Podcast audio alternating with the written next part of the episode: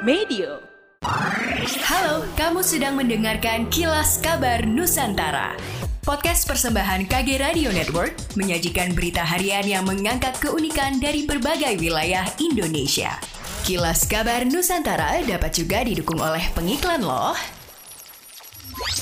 Wakil Wali Kota Solo Teguh Prakosa menjelaskan bahwa sejumlah dinas dan pihak terkait telah bertemu untuk mencari solusi bagi korban terdampak kebakaran di Pasar Kliwon Solo pada Selasa 3 Oktober 2023 lalu. Dari hasil pertemuan tersebut, Teguh menerangkan bahwa pihaknya mengambil keputusan bahwa tanggap darurat bencana akan berakhir pada Jumat 6 Oktober 2023.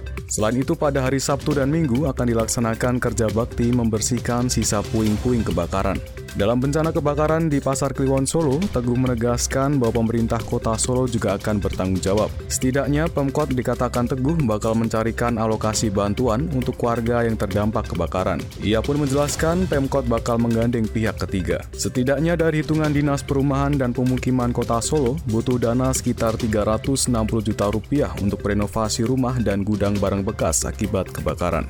Demikianlah kilas kabar Nusantara malam ini.